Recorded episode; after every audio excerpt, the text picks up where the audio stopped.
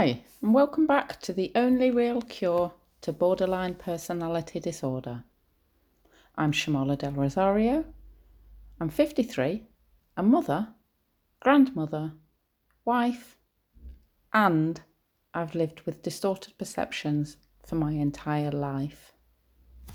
A year ago, I stumbled across Brian Barnett, and from that moment, my misperceptions began to unravel.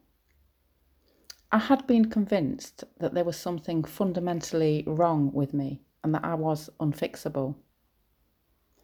As I do continue to do the inner work to root out the underlying subconscious distorted core belief that my feelings are irrelevant and shameful, devoid of worth, and therefore so am I, I'll be using this podcast platform to share my insights and thoughts I do strongly suggest that you subscribe to thelastsymptom.com and the Last Symptom podcasts. Before I'm accused of plagiarism, let me just explain that The Last Symptom is a free resource that I've had and continue to have the privilege of learning from, and so I'll frequently reference Brian Barnett's work. I mean, if you think about it, my recovery is based on his support and approach, so it makes perfect sense that I will mention him and, and reference him. I'm recording this directly onto my phone, so the sound quality is pretty crap. Uh, sorry about that. But also, I'm new to this whole podcasting uh, business, so bear with me because I'm revealing my vulner- vulnerabilities as well. So, anyway, let's get the disclaimer out of the way before we move on to talk about today's topic. So, just to be clear, these are my personal experiences and insights of borderline personality disorder. I'm not qualified in any field of emotional or mental health, and anyone that chooses to listen is responsible for their own thoughts, feelings, and behaviours. So, today I'm going to talk about coming out of the mental health closet and how liberating it, it's been for me. I'd always been consciously been super alert to keeping the, the enemy secret. I knew that there was something not quite right, but the last thing that I wanted to do was to expose that to anybody. I couldn't have people knowing that I was broken. I was terrified of being judged, terrified that this would be public confirmation that I was worthless. In hindsight, I can see that I was in a state of severe denial. My closet door was welded shut. No one was going to know that I was not a perfectly well balanced and empathetic, empath- empathetic, empathetic individual. I'd lash out at myself in the internal conflicts because I knew that I wasn't the person that I was trying so desperately to showcase to the outside world. But I hadn't realised that by denying this truth, I was actually giving my own inner critic more ammunition against me. And the more I withdrew into myself, the louder and the more spiteful and cruel it got. It seemed easier to cut myself off from the world, refusing to leave my house for weeks on end sometimes. This would spiral me into deeper and deeper depression, and worryingly, I didn't want to pull myself out of that hole. Being a mother, the innocent casualties were my children. In hindsight, I see that I favoured my inner critic, and in doing so, I neglected their emotional health needs. Those, year, those years I'll never get back. I'll never be able to turn the clock back and do those things differently that's something that I will regret for the rest of my life. When I talk about regret, I'm actually talking about this in a in a healthy way. I hadn't thought it possible for me to get to, to regret before. But when Brian so eloquently explained the true meaning of regret, I finally started getting there. I had managed to absorb and accept the differences between shame and guilt when it came to my symptoms of borderline personality disorder. But I could not or would not give myself anything but hate when it came to how I had emotionally emotionally neglected my children. I thought that this was unforgivable. I thought I deserved to be punished, to suffer. After all, I was an adult, so should have known better. Being reasonable with yourself, it's vital though during recovery. I'm not saying letting yourself off the hook, but looking at all of the information as it really is. If we knew better, we could do better. But I do know better now. S- strange as it may sound, the more broken that I felt inside, the more I tried my hardest to appear and even be perfect. It was not okay for me to be an imperfect person. It was not okay for me to make mistakes. What I'm coming to understand now is that no one's perfect. Everyone makes mistakes, but we can learn from those mistakes. No matter how terrible the impact of those mistakes, there is an opportunity to see how we could do things better and make changes. This does take rumination, and it's important to be aware, aware of your negative self talk. So, if anything you say to yourself makes you feel bad about you yourself, then that is shame and you need to dump it. Because I hadn't accepted the re- reality of my behaviours, I hadn't been able to really look within.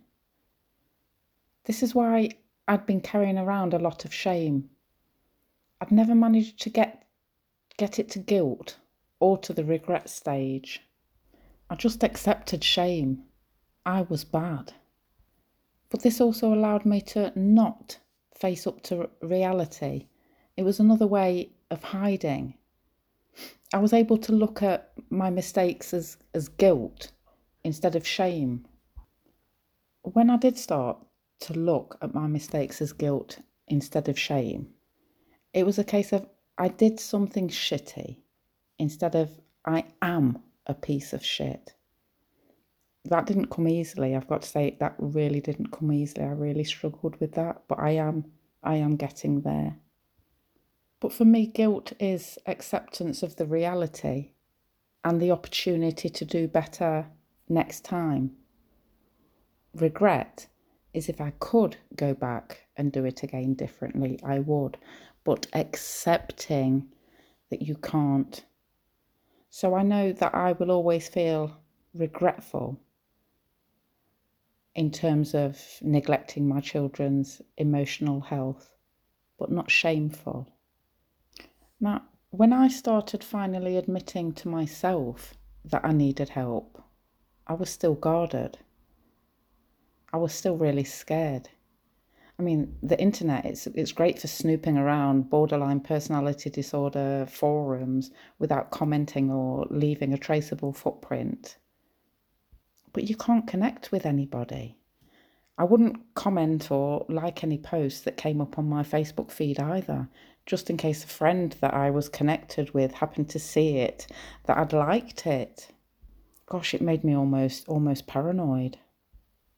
I didn't have any peer support that I could actually interact with. And then a year ago, I joined a private Facebook group using my own my own profile. This really scared me in case someone I knew was actually in the group. I still wanted to be undercover, you see. I still felt ashamed of me and terrified of actually being exposed. But this group was really it was really good. And as time went on, I did start commenting and posting because I actually I started to feel safe and understood by the the members of the group. I still haven't completely opened up about my borderline personality disorder, and that's given the the prevalence of stigma. This disclosure, it, it it's really scary to me. Really letting people know, really letting people know me. Anyway, I was invited onto the Last Symptom podcast and I did my, my first ever interview last week. It was all in regards to my recovery, insights, and, uh, and epiphanies. I was really nervous about listening to myself because of my history with self criticism. But you know, surprisingly, I wasn't overly critical.